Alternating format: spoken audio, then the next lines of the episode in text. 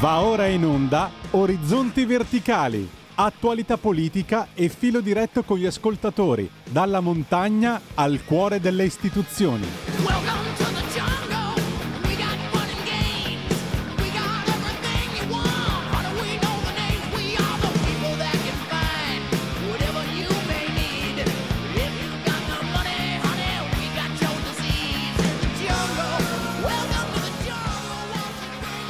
Buon lunedì, ben ritrovati, ben ritrovate care ascoltatrici e cari ascoltatori di Radio Libertà.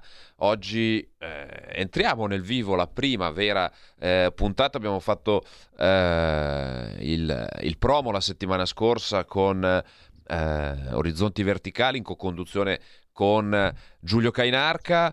Eh, venerdì purtroppo eh, Orizzonti Verticale Europa non è potuto andare in onda a causa eh, di un inconveniente di trasporti del sottoscritto. Eh, si gira molto, capita a volte di avere problemi con aerei e quant'altro. Mi scuso con gli ascoltatori, riprenderemo ovviamente da questo venerdì e vedremo di farci trovare preparati con anche un ospite, un ospite di eccezione, un ospite gradito per parlare appunto di Europa. Ma eh, andiamo subito a vedere quali sono le notizie più importanti da commentare insieme a voi allo zero due sei sei due zero tre cinque due nove tre quattro sei sei quattro due sette sette cinque sei. Approfitto nel frattempo per ringraziare Federico dall'altra parte in sala macchine che manda avanti come sempre la baracca.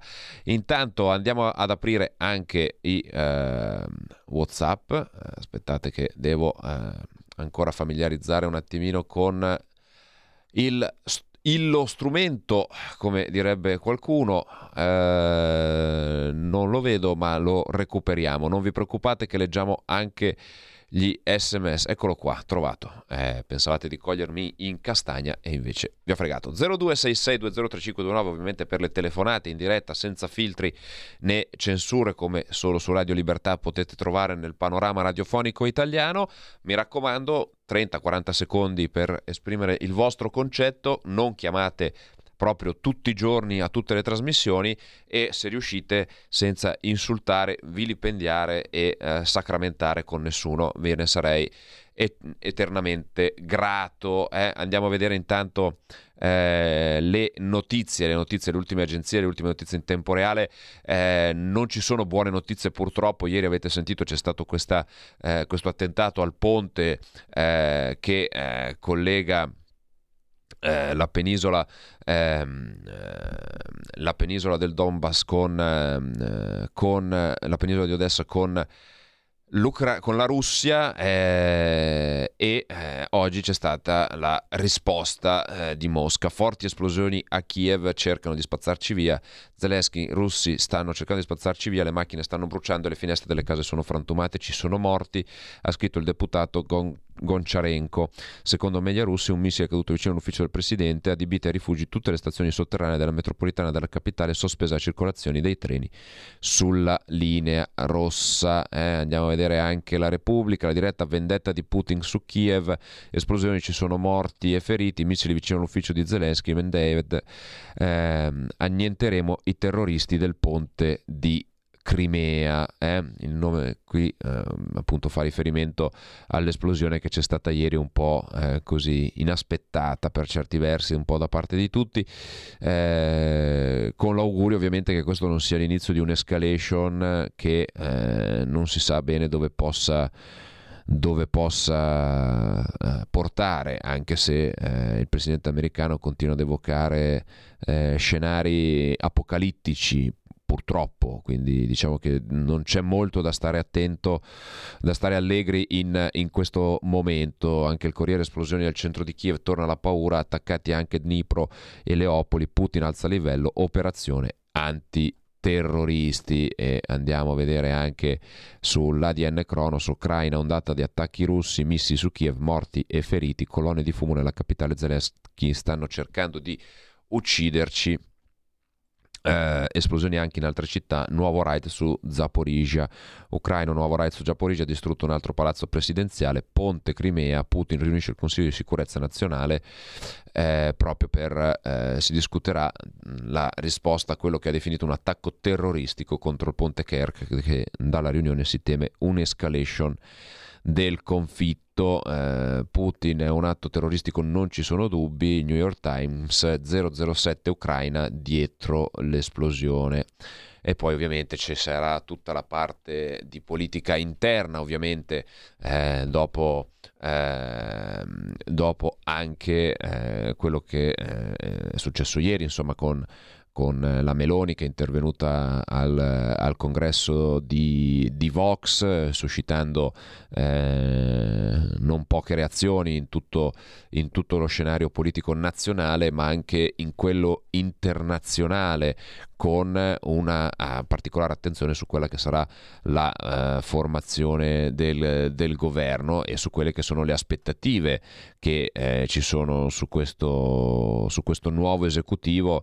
Eh, qualcuno continua a parlare di ritardi nella formazione dell'esecutivo. Ecco, a onor di cronaca e a onor del vero è bene ribadire che eh, è bene ribadire Eh, che ci sarà eh, il tempo necessario per fare il governo, perché oggi, data dieci ottobre, eh, mancano tre giorni, da oggi iniziano gli accreditamenti dei parlamentari. Mi spiego, ma ne avete già sicuramente parlato, però è giusto per riassumere brevemente quelle che sono le procedure che serviranno da qui alla eh, formazione del governo. Eh, formazione a credito dei parlamentari a Camera e Senato, quindi due, due, tre giorni, due giorni per sbrigare le pratiche burocratiche, quindi la registrazione, il badge e quant'altro. Mercoledì ci sarà la prima convocazione di Camera e Senato per eh, la formazione dei gruppi politici, dopodiché si passerà all'elezione dei presidenti dei gruppi politici, che dovrebbe avvenire tutto fra tredici e quattordici, e entro fine settimana bisognerà fare le votazioni. Sarà il primo, diciamo così, test della maggioranza, ovvero le votazioni dei presidenti di Camera e Senato.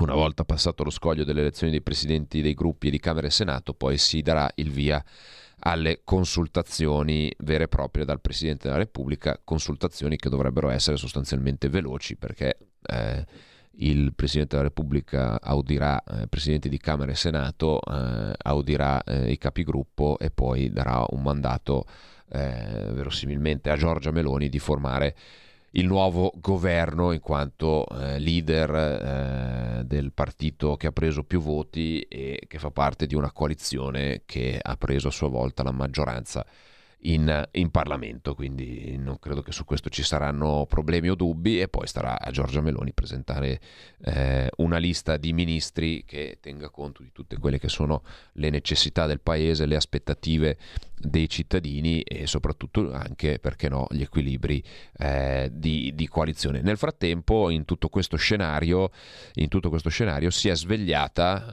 eh, benvenuta, buongiorno, ce l'abbiamo una sveglia, regia, ce l'abbiamo una sveglia da far sentire, un, un Drin, eh, si è svegliata la Confindustria. Si è svegliata la Confindustria perché oggi il presidente Bonomi ha detto che servono cinquanta miliardi anche a debito per salvare le aziende italiane. Bene, se vi ricordate la campagna elettorale, la Lega è da agosto che chiede uno scostamento di bilancio, forse da luglio, chiede uno scostamento di bilancio da trenta miliardi per far fronte al caro bollette e al disastro che eh, è conseguenziale, ma non solo, alla guerra che sta avvenendo in Ucraina, e eh, l'escalation non potrà fare altro che peggiorare questo scenario. Eh, abbiamo chiesto per mesi inascoltati eh, questo scostamento di bilancio per far sopravvivere le aziende, eh, ma non perché siamo delle Cassandre o perché siamo degli spendaccioni, semplicemente abbiamo eh, valutato quali fossero i rischi, abbiamo provato a palesarli A, a, a chiunque, ivi compreso il governo uscente, il presidente del Consiglio uscente Mario Draghi, eh, per cercare di eh, alleviare quelle che saranno le sofferenze importanti di per molte aziende, molte aziende eh, io ieri ne ho parlato in un comunicato stampa, il problema delle aziende del turismo invernale, molti impianti di risalita non apriranno, molti alberghi non apriranno durante la stagione invernale perché costerà troppo riscaldarli, soprattutto nelle zone, eh, nelle zone montane, quindi sarà un colpo eh, per certi versi mortale al turismo montano che ha già eh, sofferto la pandemia, ha già sofferto due anni di chiusura, ha già sofferto,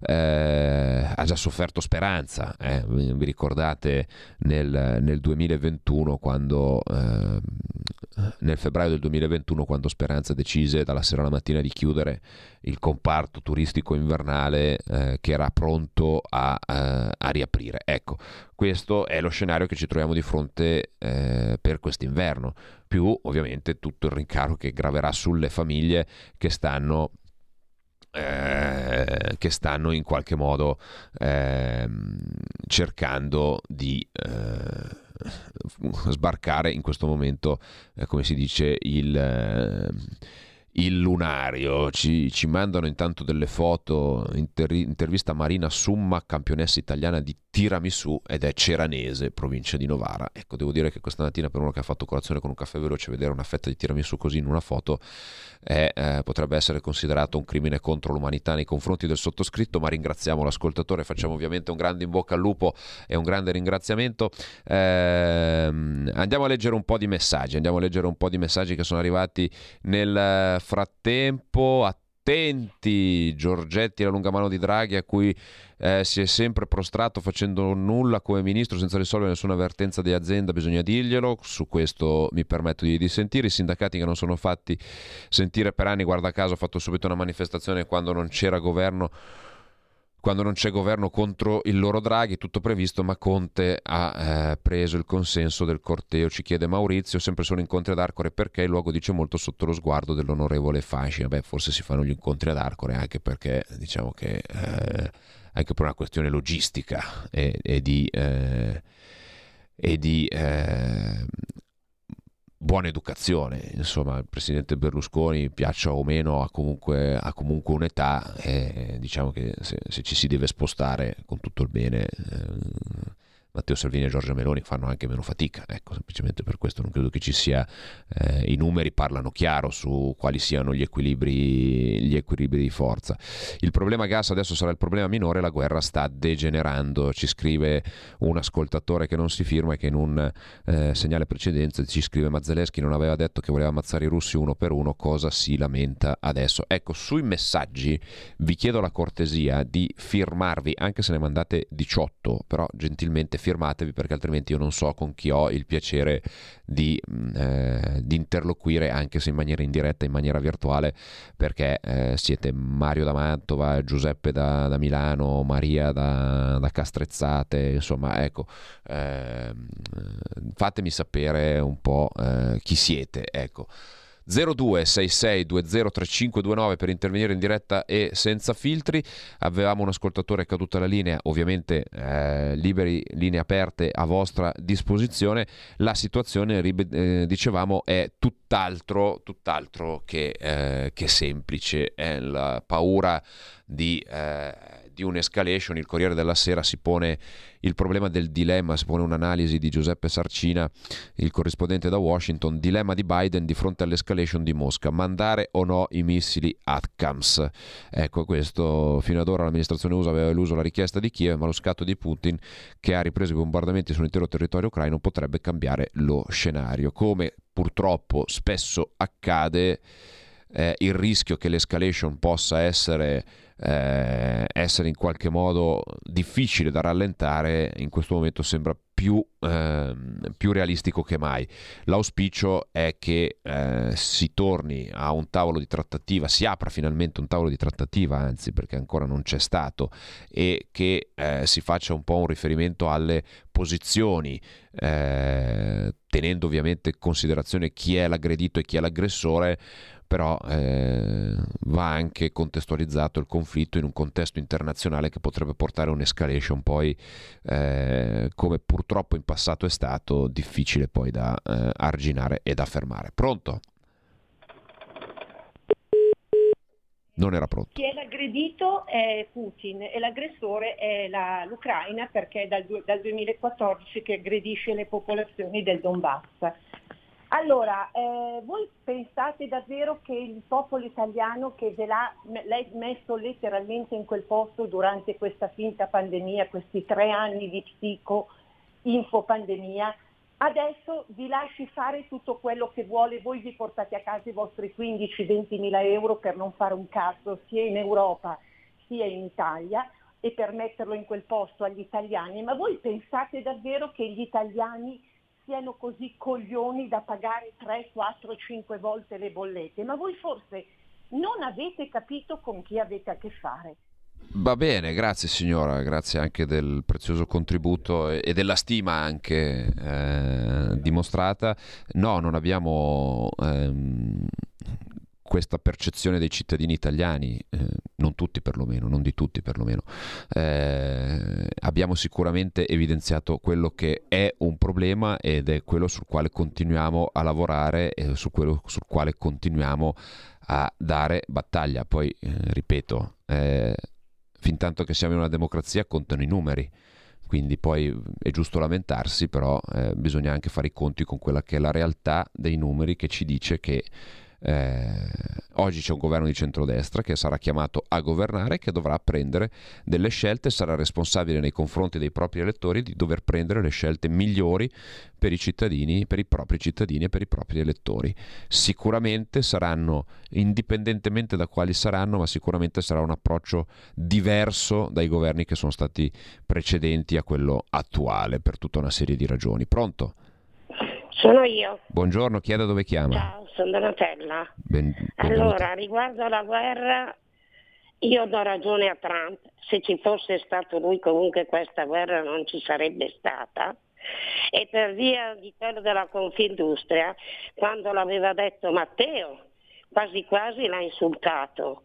Lo dice lui, probabilmente tanti industriali si sono lamentati per quello che ha detto, che ha detto che non si doveva sforare, e comunque ci troviamo in un bel casino. E io ti dico che andare al governo in questo momento è una tragedia.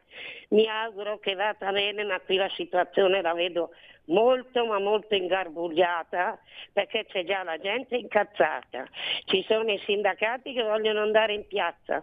Stamattina leggevo che il P D ha detto che andranno nelle piazze, quindi figurati, gente che non ce la fa più. E vedremo come andrà a finire. Ciao, grazie. Grazie, grazie mille. No, in realtà i sindacati sono già andati sulla fiducia, come si dice in questi casi, sono già andati a fare una bella manifestazione. Tra l'altro c'era, eh, l'ha riportato solo, credo, qualche quotidiano online, poi magari andiamo a recuperarlo.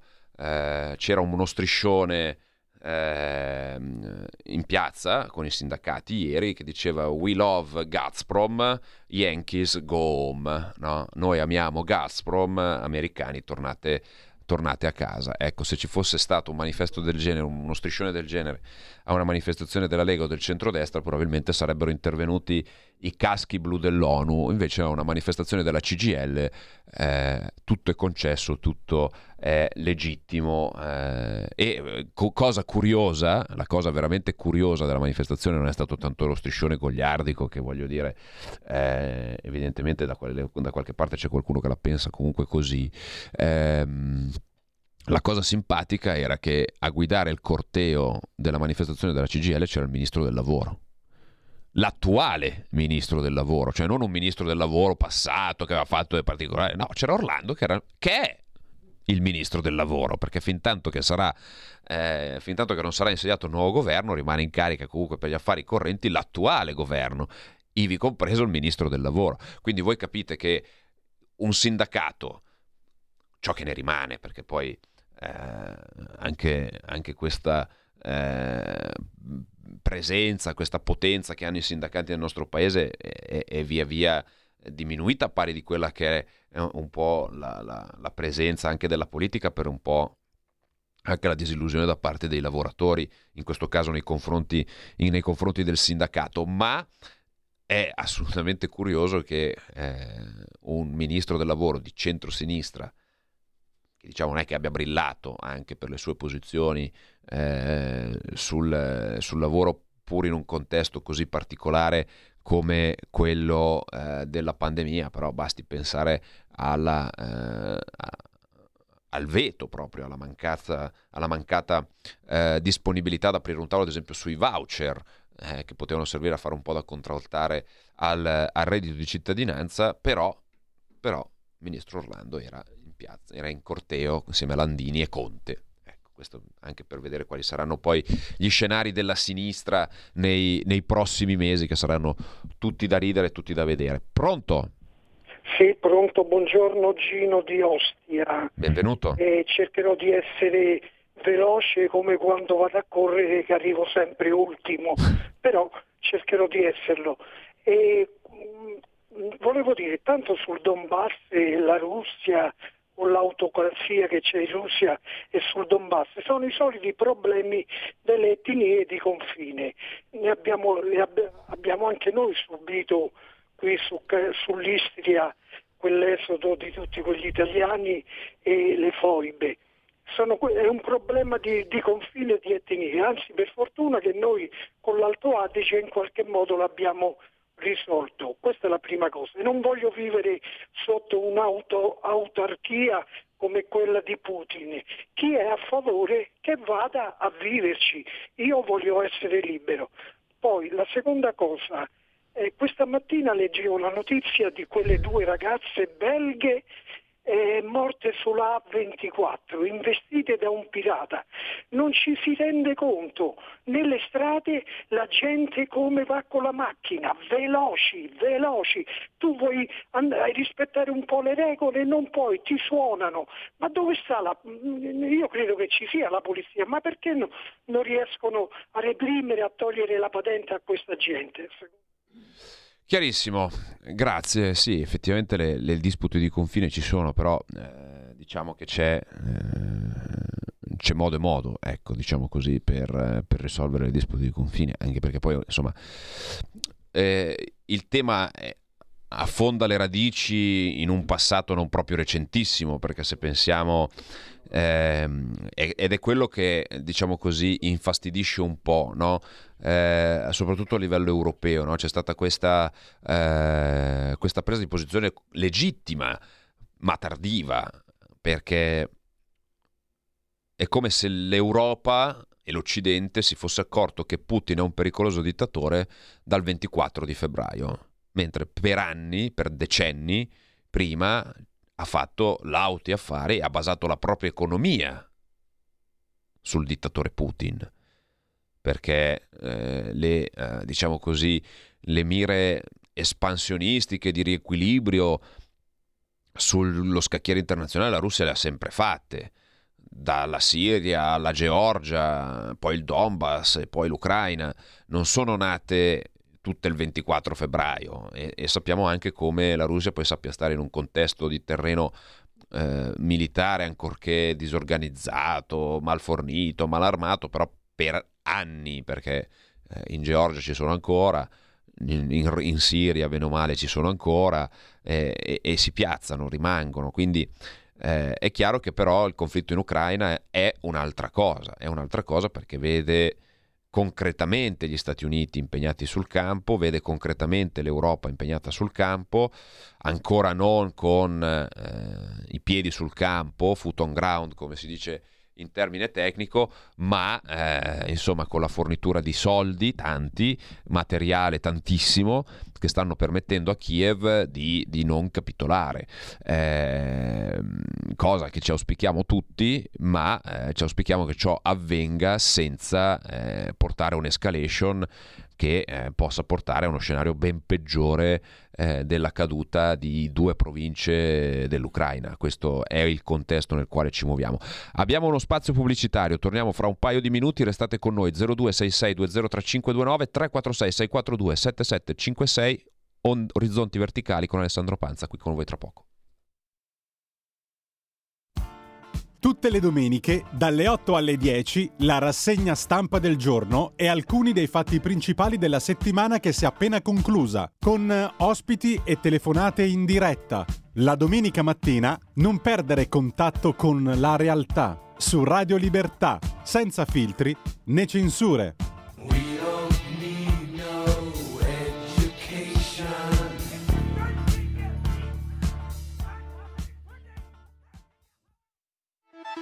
Stai ascoltando Radio Libertà, la tua voce libera, senza filtri né censure, la tua radio.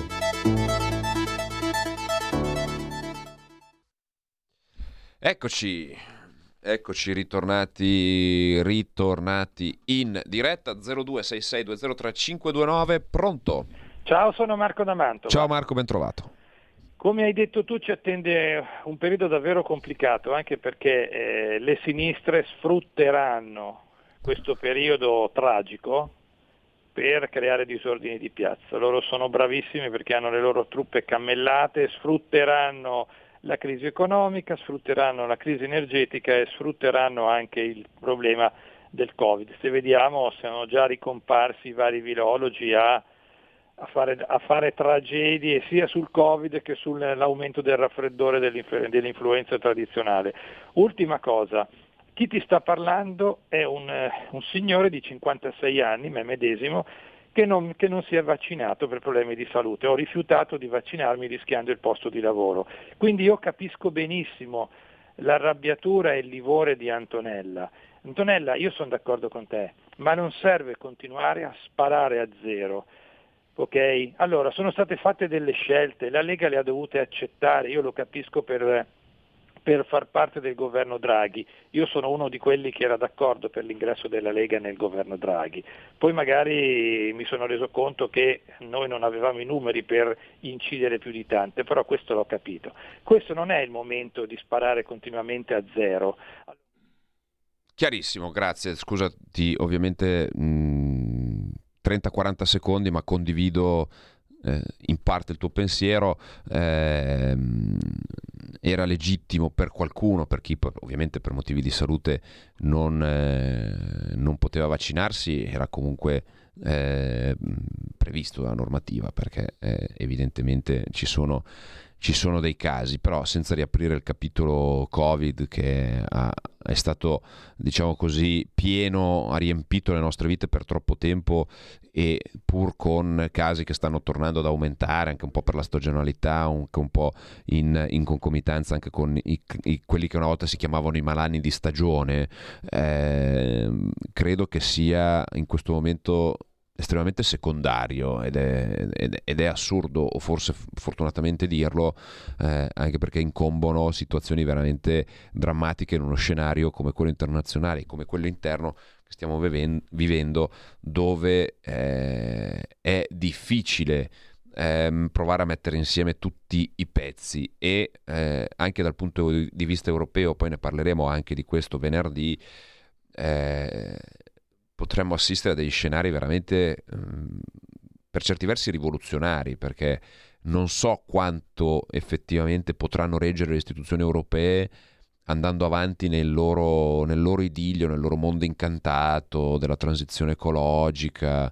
eh, dell'abbattimento delle risorse, delle, delle emissioni, eh, eccetera eccetera eccetera, quando c'è un mondo che si sta autodistruggendo.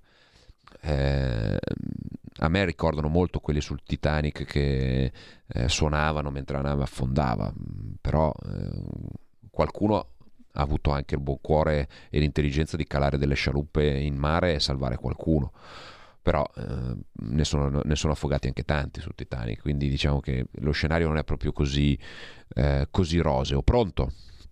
Pronto? Buongiorno, chi è, da dove chiama? Sì, mi chiamo Dario, chiamo dalla provincia di Treviso. Benvenuto. Ah, anche a lei. Allora, eh, Amato diceva eh, che i trattati vanno scritti in maniera che siano incomprensibili soprattutto per chi li firma. E faccio un piccolo esempio. Chi adesso si stupisce che l'Europa non è solidale vada a leggersi i trattati. Spiega benissimo Luciano Baracarazzolo che nei trattati non c'è menzione di, della parola solidarietà, anzi di, si parla di forte competizione. Ora noi abbiamo preso dall'Europa duecento miliardi, anche la Germania ha stanziato duecento miliardi, ma non li ha presi dal P N R R, e continuare a dire che con quei soldi si potranno alleviare le bollette e fare tutte queste cose qua è una presa in giro per tutti, perché quei soldi sono condizionati da dalle condizionalità, scusami la ripetizione, e dalle raccomandazioni. Per alleviare le bollette, le, i costi delle bollette e tutte quelle cose là, bisognerebbe fare ulteriori debiti e con la previsione di una eh, recessione fare debiti mi sembra eh, martellarsi qualche cosa. Assolutamente. Assolutamente, però viviamo in una condizione in cui da qualche parte i soldi bisogna, bisogna prenderli. Ehm, tra l'altro l'Italia è stato eh, uno dei pochi paesi che ha preso anche la parte a debito, anzi ha preso prima la parte a debito che la parte a sovvenzione. Eh, come se voi andate a fare un mutuo e vi danno tre quarti dei soldi, ehm, metà dei soldi ve li danno a fondo perduto e l'altra metà ve li danno eh, da rimborsare, e voi prendete subito quelli che vanno, che vanno rimborsati e poi prendete quelli a fondo perduto dopo. Eh, vedere, vedremo anche sul P N R R come, come si riuscirà. Sicuramente no, il P N R R non potrà essere utilizzato per abbassare le bollette, questo è fuori discussione, perché il piano nazionale di ripresa e resilienza verrà mandato avanti su precise linee eh, programmatiche, su precisi punti che devono essere eh, concordati con l'Unione Europea, con, eh, stando nell'ambito di precise indicazioni degli ambiti nel quale intervenire. Quindi no, non si potrà. Se qualcuno ha detto che si può usare il P N R R per abbassare le bollette, ha detto, come direbbero dall'altra parte delle Alpi, una cazzata. Ecco, questo... Questo è. Pronto?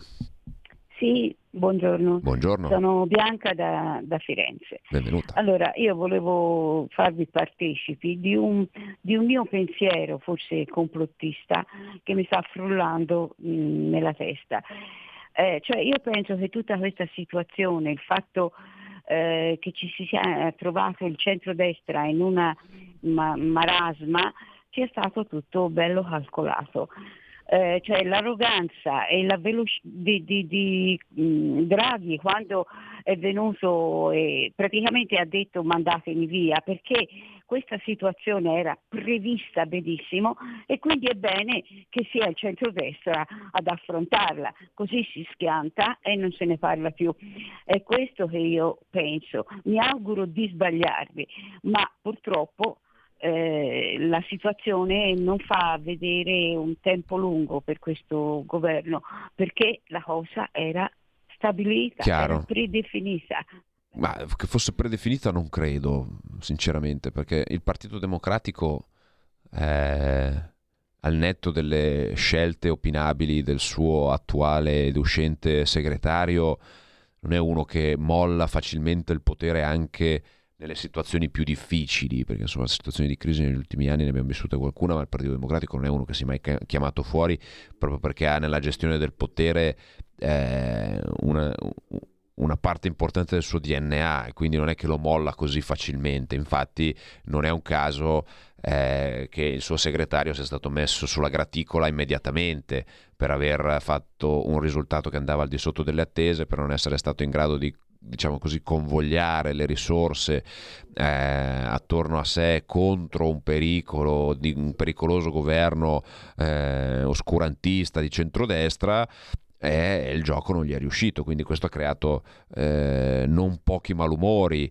eh, nel, nel Partito Democratico. Sul fatto che Draghi non volesse in qualche modo sporcarsi le mani, beh, diciamo che che sembra sempre più evidente, anche perché eh, diciamo che anche gli ultimi provvedimenti non è che vanno proprio nella direzione eh, di dare un aiuto concreto, concreto agli italiani, così come eh, anche l'autorevolezza di Draghi, che sicuramente c'è, però anche a livello europeo non, non si è riuscita a veicolarla in maniera così eh, prorompente. E non è solo dopo che è caduto il governo, dopo che c'è stata eh, dopo che c'è stato lo scioglimento delle Camere, nella discussione ad esempio sul price cap, dove eh, l'Italia ancora non è riuscita a portare a casa questo risultato. Ancora Cingolani la settimana scorsa parlava di questa eh, accordo, di questo price cap variabile, modulare, eh, però ancora non c'è e probabilmente non ci sarà mai, eh, mentre la Germania se ne è sostanzialmente fregata dell'autorevolezza di Draghi, di Macron e di tutti gli altri, e si è fatta duecento miliardi di extra deficit e li ha dati alle aziende, creando uno squilibrio che sarà probabilmente difficile da riappianare a livello europeo, perché questo non va a penalizzare solo l'Italia, che insomma è già malandata dal punto di vista dei conti e della tenuta delle aziende, ma anche la stessa Francia e anche tutti gli altri competitor europei. Quindi noi avremo uno Stato che si salverà con le sue risorse, eh, che ha accumulato negli anni, depredando un po', diciamocelo, con le regole che è riuscita a far imporre a livello europeo, eh, con un surplus incredibile, ha, è riuscita in qualche modo a, ad avere la, eh, la, la, pre, la predominanza a livello, a livello europeo, cannibalizzando un po', un po' tutti gli altri, e, eh, e oggi questi sono i risultati. Avremo un'Europa dove ci sarà qualcuno che si è eh, ha preso da tutti gli altri, oggi si può salvare, e tutti gli altri che hanno dovuto torto collo o inconsciamente o volontariamente dare, oggi non hanno più nulla con il quale, con il quale salvarsi. La vera domanda è: l'Europa sarà in grado di fare un fronte comune e eh, provare a guardare al futuro, o sarà un liberi tutti? Perché se sarà un liberi tutti, mi sa che l'Unione Europea durerà ancora molto poco. Pronto? Pronto? Buongiorno, chi è, da dove chiama? Buongiorno, sono Anna da Verona. Benvenuta. Due cose velocissime e una risposta altrettanto chiara. Dunque, quello che ha fatto Salvini entrando nel governo e facendo quello che ha fatto, l'ha fatto con l'approvazione di tutto il partito. È inutile che adesso Zaia, Fontana, eccetera, vadano a dargli contro. Tutti erano d'accordo, lui non ha fatto niente di sua iniziativa. Questa è la prima cosa. Seconda, eh, Putin non sarà un santo, però Era dieci anni, è dieci anni che lo stanno stuzzicando in tutte le maniere perché reagisca. È inutile che lo, lo tenete sempre nascosto. Gliel'hanno fatte di tutti i colori. È dieci anni che l'America cerca di, di aizzarlo, e qui c'è riuscita e ha scatenato la guerra. Vorrei sapere che cosa avete da dire. Grazie. Grazie, ma insomma ne abbiamo parlato, ne abbiamo parlato più volte. Sì, le scelte politiche della Lega, eh, sul quale il segretario federale ha messo ovviamente giustamente la faccia, non sono state scelte personali, sono state scelte condivise con la dirigenza del partito, con il Consiglio federale, con tutti i membri, con tutti i rappresentanti di alto livello a livello eh, governativo istituzionale, che hanno in qualche modo dato, eh, hanno in qualche modo avallato, eh, ovviamente chi più chi meno, eh, la ehm, La, la decisione di entrare, di entrare nel governo, sapendo che sarebbe stata comunque una scelta, una scelta sofferta. Eh, ecco, poi il giorno dopo accusare in qualche modo questa, eh, questa scelta, lasciandola solo nelle sp- sulle spalle del segretario federale, ecco no, questo non, non, eh, non lo ritengo corretto. Così come eh, io non ne faccio una questione militare di ti stuzzico, perché comunque diciamo che sulla geopolitica questo fa un po' parte delle cose, no? Tu metti una base qua, io ne metto una qui vicino, e c'è un po' sempre questa, eh, questa escalation, c'è sempre un po' questo modo di fare, di fare le cose. Pensiamo a Taiwan in Cina, che più o meno è un po' la stessa cosa, con concetti diversi, con ambiti diversi, con ripercussioni anche diverse, con attori diversi. Ehm, quello che fa specie, ripeto, è che eh, la Russia, ripeto, lo, l'ho detto prima ma lo ribadisco come concetto, la Russia è sempre stato uno Stato non democratico, poi definitelo voi autarchico, dittatoriale, insomma trovate voi la definizione che vi piace di più, però sicuramente non è mai stato uno Stato democratico, anche dopo la caduta del muro di Berlino. Eh, ha avuto le sue vicissitudini, ha avuto un suo percorso. L'unica cosa che l'Europa ha fatto dal millenovecentottantanove, dalla caduta del muro di Berlino, è stata trovare nella Russia un partner commerciale strategico, sul quale l'Europa ha basato la propria economia, perché avere energia, in questo caso gas, e petrolio a basso costo e avere un mercato di vendita che era, a questo livello europeo, era squilibrato, perché chi comprava tanto era la Germania, chi vendeva tanto era l'Italia. Guarda caso si è prima chiusa la vendita e adesso si sta chiudendo l'acquisto, quindi abbiamo chiuso subito la vendita, quindi l'export verso la Russia, la chiusura verso l'import delle risorse energetiche è arrivata in un secondo momento e sta arrivando con molta, con molta lentezza. Ci può stare, però diciamo che anche su questo noi siamo stati più penalizzati di altri, eh, proprio perché la Germania in primis e poi a rimorchio tutta l'Europa ha basato la propria politica energetica, a differenza dagli Stati Uniti, eh, basandosi su delle basi, scusate il gioco di parole, molto fragili. È stato un castello di sabbia basato sul tanto quello là ci dà il gas comunque, anche se ogni tanto facciamo finta di litigare, eh, e noi il costo che non dobbiamo investire nella, ehm, eh, nel, nello sviluppo di nuove tecnologie, nello sviluppo di centrali nucleari, nell'approvvigionamento da altri stati, nella realizzazione di opere infrastrutturali strategiche, nell'autarchia energetica europea, possiamo investire in qualcos'altro ed arricchirci. Ecco, noi ci siamo arricchiti soprattutto in Germania, perché poi noi sappiamo che in Italia eh, gli stipendi medi, il tasso di, l'indice di, eh, di ricchezza dei cittadini è, è, se non è rimasto in, invariato negli ultimi vent'anni, forse in, in certi casi è diminuito a differenza di tutti gli altri paesi dell'Unione Europea.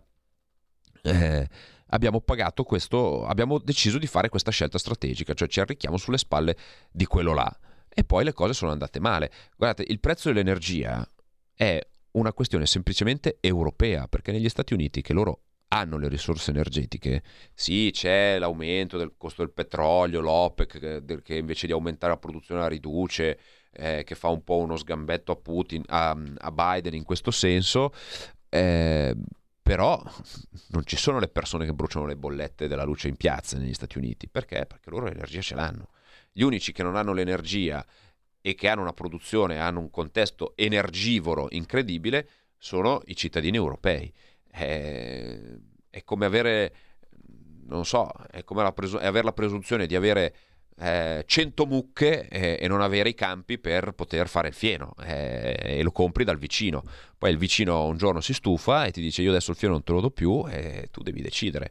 O trovi in tempi rapidi eh, campi a sufficienza per far crescere il fieno necessario per sfamare le tue mucche, oppure le mucche muoiono di fame. Questo è un bucolico e simpatico eh, parallelismo che ho provato a fare per rendervi un po' più semplice il concetto, che non, semplice affatto non è. Pronto? Buongiorno, sono Giorgio da Monza. Benvenuto. Stavo perdendo le speranze, ma ci siamo, ci siamo, mai perdere le speranze. Ma io sono ottimista di natura. Bravo. Sente. No, volevo dire che lei prima ha detto una cosa che per me è un po' inesatta, perché ha detto che il Covid sta ritornando come succede con le malattie di stagione. E mi spiace, no, ho detto insieme. Forse la, la memoria ne fa difetto. Quest'estate noi abbiamo avuto la quinta ondata di Covid, con l'estate più calda del secolo, e nonostante il ministro Speranza avesse prolungato l'uso delle mascherine sul treno, che è stata una delle più grandi idiozie della storia della medicina. Allora io adesso vi dico una cosa: non azzardatevi a rimettere restrizioni, perché che il vaccino duri soltanto tre mesi, lo dice l'Istituto Superiore della Sanità, e che le mascherine non servono è dimostrato dalla prassi. Quindi attenti a quello che fate, attenti a quello che dite. Grazie, io ho detto insieme ai malani di stagione, mi potrebbe essere sfuggito, ma mi sembra che il concetto fosse con insieme ai, eh, ai malani di stagione, proprio perché eh, l'influenza comunque, eh, poi qualcuno il raffreddore lo prende anche il mese d'agosto, però diciamo che tendenzialmente eh, tosse e raffreddore iniziano da no- fine ottobre e si protraggono poi per... per tutta la stagione, chiamiamola fredda, anche se fredda eh, per fortuna o purtroppo non è, per fortuna perché così non accendiamo il riscaldamento e quindi non finanziamo ulteriormente la Russia, purtroppo eh, perché avremo bisogno di un po' di neve soprattutto sulle montagne, perché più neve vuol dire più acqua per la prossima estate, perché se fa un altro inverno come quello appena passato, oltre alla guerra, eh, oltre alla crisi energetica, eh, ci saranno anche problemi alimentari importanti, ma eh, siamo ottimisti, come diceva giustamente l'ascoltatore, e confidiamo in un inverno nevoso. Pronto? Pronto? Buongiorno, chiedo dove chiama. Ah, buongiorno, sono Sergio da Bolzano, buongiorno a voi. Eh, vi stavo ascoltando e volevo spendere una parola per la signora Antonella. Ecco, la signora Antonella, che piaccia o non piaccia, è una persona di pensiero libero, coraggioso e non ipocrita. Io dissento da lei, però queste parole le devo spendere in suo favore. Ecco, il pericolo numero uno attuale, per conto mio, sono gli Stati Uniti d'America e precisamente del signor Biden e del signor Blinken, che loro belli comodi se ne stanno oltre oceano e mettono sempre nei guai gli altri paesi, ecco, perché loro non vengono mai attaccati e allora si possono permettere questo.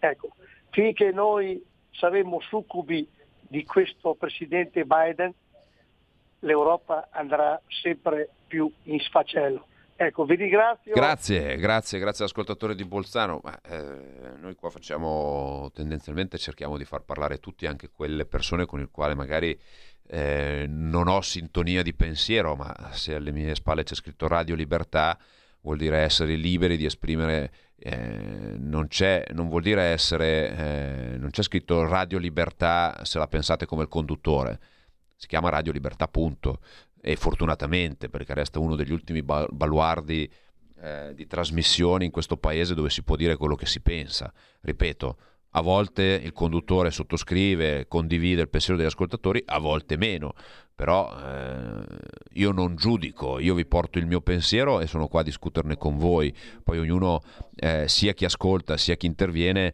eh, deve sentirsi libero di avere le proprie, le proprie opinioni, le proprie idee, le proprie ragioni. Eh, io cerco di portarvi eh, qualche spunto per provare a fare delle riflessioni insieme a voi, perché non mi sento nell'altezza Eh, e nelle capacità di imporvi o di darvi degli spunti di riflessione, ma sono qua insieme a voi cercando di fare un po' eh, diciamo così l'arbitro, cercando di fare un po' quello che eh, anzi il vigile, ecco, mi viene più eh, l'immagine del vigile urbano che cerca di regolare un po' il traffico delle idee che, che ci sono eh, nei tanti ascoltatori di Radio Libertà, e provare a fare, a fare un po' una sintesi. Ultimi minuti. Ancora qualche telefonata, eh, ci saranno sicuramente anche degli sms, anzi dei WhatsApp. Scusate, siamo, siamo nel, eh, nel duemilaventidue, ci siamo evoluti anche da questo punto di vista. Pronto, chi sei, da dove chiami? Sandro Catania di Milano. Benvenuto. Eh, buongiorno. Eh, prima di tutto non ho mai capito per quale motivo l'Italia, guarda caso, è quella che dà più soldi all'ONU. Il colmo.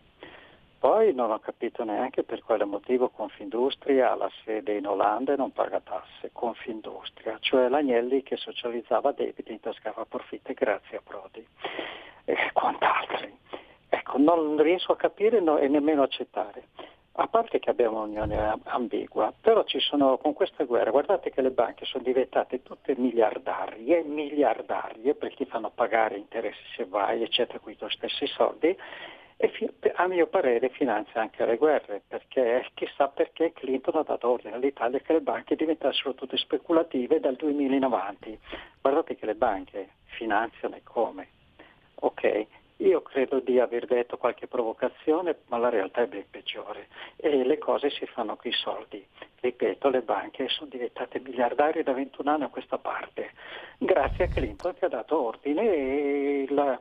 E quello, quello che è crepato, adesso che non mi ricordo bene chi era, praticamente crepato, è no, accettato è morto. Per tutto il paese questa situazione, rubando soldi a tutti. Grazie. Grazie. Crepato no, dai, brutto, crepato, crepato no, dai. Non so a chi si riferisse, però crepato è un po' brutto, poi alle dieci e mezza del mattino già il tempo oggi non è proprio, non è proprio dei migliori, però proprio crepato è... è è un po' bruttino. Leggiamo qualche, qualche messaggio. Eh? Allora, vediamo. Scusate, ma il burattino in mano agli americani non ha imposto per decreto che l'Ucraina non deve fare negoziati di pace, premesso che sono stati aggrediti come del resto loro eh, aggrediscono il Donbass dal duemilaquattordici. La vogliamo finire o no di incensare un comico rendendolo un grande statista? Ci chiede Ambrogio. Eh, lo si capisce, è vero che dietro aumenti, inflazione e altre faccende ci sono uomini in carne e ossa. Eh, sarete poveri e felici, ci chiede, ma eh, ci dice Mauro. Dalle dichiarazioni non si nota un cambio di passo, poi dietro aumenti, inflazione eccetera ci sono scelte fatte da gente criminale. Eh, buongiorno alla signora che interviene con un frasario che la contraddistingue, manca sempre di dare le sue proposte risolutive che siano attuabili, però per il bene del paese, evitando di mostrare invidia per gli stipendi dei parlamentari tutti, informandosi invece di quanto la Lega riuscirà a ottenere anche in U E pur con numeri risicati, ci dice Luciana. Sì, poi vorrei, vedere, vorrei evitare ehm, il, il, duba, il dibattito il, il, eh, eh, la polarizzazione di scontro tra, soprattutto tra gli ascoltatori, ripeto. Eh, non ne faccio un cruccio io, eh, che poi quando magari interviene qualche ascoltatore dice qualche, qualcosa al di fuori dalle righe, poi si finisce su, su Dagospia piuttosto che sulla Zanzara, ma chi se ne frega, siamo qua in uno spazio di libertà, diciamo e pensiamo come vogliamo e come ci pare, ripeto, eh, ognuno si sente libero di avere le proprie, le proprie opinioni, non è che eh, io sono qua a dare patenti di... Eh, Di, di legittimità o meno. Alcune, alcune cose dette sono condivisibili, altre non lo sono per niente, però sulle cose non condivisibili penso che la stragrande maggioranza degli ascoltatori la pensi come me. Se devo aprire un dibattito per ognuno che viene e magari anche provocatoriamente viene a raccontare qualcosa che non sta né in cielo né in terra, penso che abbiamo Eh, altro su cui dedicarci. Eh, se il centrodestra non riesce a governare significa che in Italia non c'è democrazia ma autarchia politica di sinistra, ci scrive Gino da, da Ostia. Eh, se Gigino ha fatto contrabbandino è sicuramente a fronte di una notevole tangente, questo, questo ovviamente Eh, no, questo ovviamente no, o comunque Giulio e co, ehm, anzi Laura da Bologna, eh, ovviamente questo, eh, questo no, perché insomma di prendersi una querela gratis pensiamo che, penso che ne facciamo a meno tutti. eh, duecento, eh, ciao Giulio, sono totalmente d'accordo con Caterina Gioielli sull'abbandono Eh, di Francesco Alberto, però questo è un messaggio è un messaggio vecchio. Duecento miliardi al P N R R, poi ne parliamo quando li vediamo. Laura da Bologna, che a volte i messaggi arrivano insieme e non si vede l'orario. È vero che la sinistra andrà in piazza ma non si può piangere sull'atto versato, o no? Vaccinazioni obbligatorie tutte le hanno permesse ma l'alternativa c'era, questa è la cosa che è stata imperdonabile. Noi non fai il vaccino, va bene, ma a tue spese tamponi ogni giorno perché contagi vanno isolati, ma i Novax nemmeno quelli, partiti zitti, risultato astensione storica loredana. Anche su questo ci sono alcune imprecisioni ma il tempo è tiranno e ne parliamo in altre occasioni. Rivediamo se c'è un altro messaggio che possiamo leggere al volo. Concordo con la signora di Firenze, un bel cavallo di Troia, ci scrive Rebecca. Paolo da Brescia, ma forse per il P D stare all'opposizione in questo momento non è poi così male. No, non è male stare all'opposizione e, e forse chi governa oggi ne è la dimostrazione, eh, chi è leader oggi in Italia, chi è il primo partito oggi in Italia ne ha la dimostrazione pratica. Eh, noi siamo pronti a governare, siamo sicuri che tutta la compagine di centrodestra lo sarà e siamo sicuri eh, che saremo in grado di dare delle risposte al, al paese anche in un momento di così grande eh, difficoltà. Eh, c'è da dire che vedere fare opposizione da chi ha governato per dieci degli ultimi ehm, ehm, degli ultimi undici anni eh, senza aver mai dato uno straccio di risposta neanche sulle loro battaglie identitarie, perché voglio dire, quando c'era il governo P D cinque Stelle che aveva una maggioranza ampissima in Parlamento, né battaglie come il D L Zan né lo Ius Coli sono state portate a casa, eh, dimostrazione del fatto che il P D vuole governare ma non vuole eh, f- non vuole governare, vuole fare vuole gestire il potere, che è un'altra cosa rispetto a governare, perché governare vuol dire dare risposte ai cittadini, gestire il potere vuol dire fare in modo di rimanere sempre lì e eh, accaparrarsi eh, delle posizioni di rendita politiche che eh, possono garantire la continuità. Mi fermo qui, eh, io vi ringrazio per essere intervenuti, per aver ascoltato, per aver scritto, mi, ri, mi, mi rincresce non aver potuto dare spazio a tutti, ma il tempo è veramente poco. Prendiamo un po' la mano con eh, la gestione della trasmissione, aiutatemi, un po' di ruggine viene fuori, ma sono sicuro che insieme ai tanti ascoltatori di Radio Libertà torneremo a fare una grande trasmissione insieme a voi. Orizzonti Verticali torna lunedì prossimo, nove e trenta, dieci e trenta, l'appuntamento con il sottoscritto scritto è per Orizzonti Verticali Europa, dove parleremo appunto focalizzati solo e esclusivamente sulla politica europea, venerdì alle nove e trenta, sempre qui su Radio Libertà e sempre con Alessandro Panza. Grazie a tutti e buona continuazione. Avete ascoltato Orizzonti Verticali.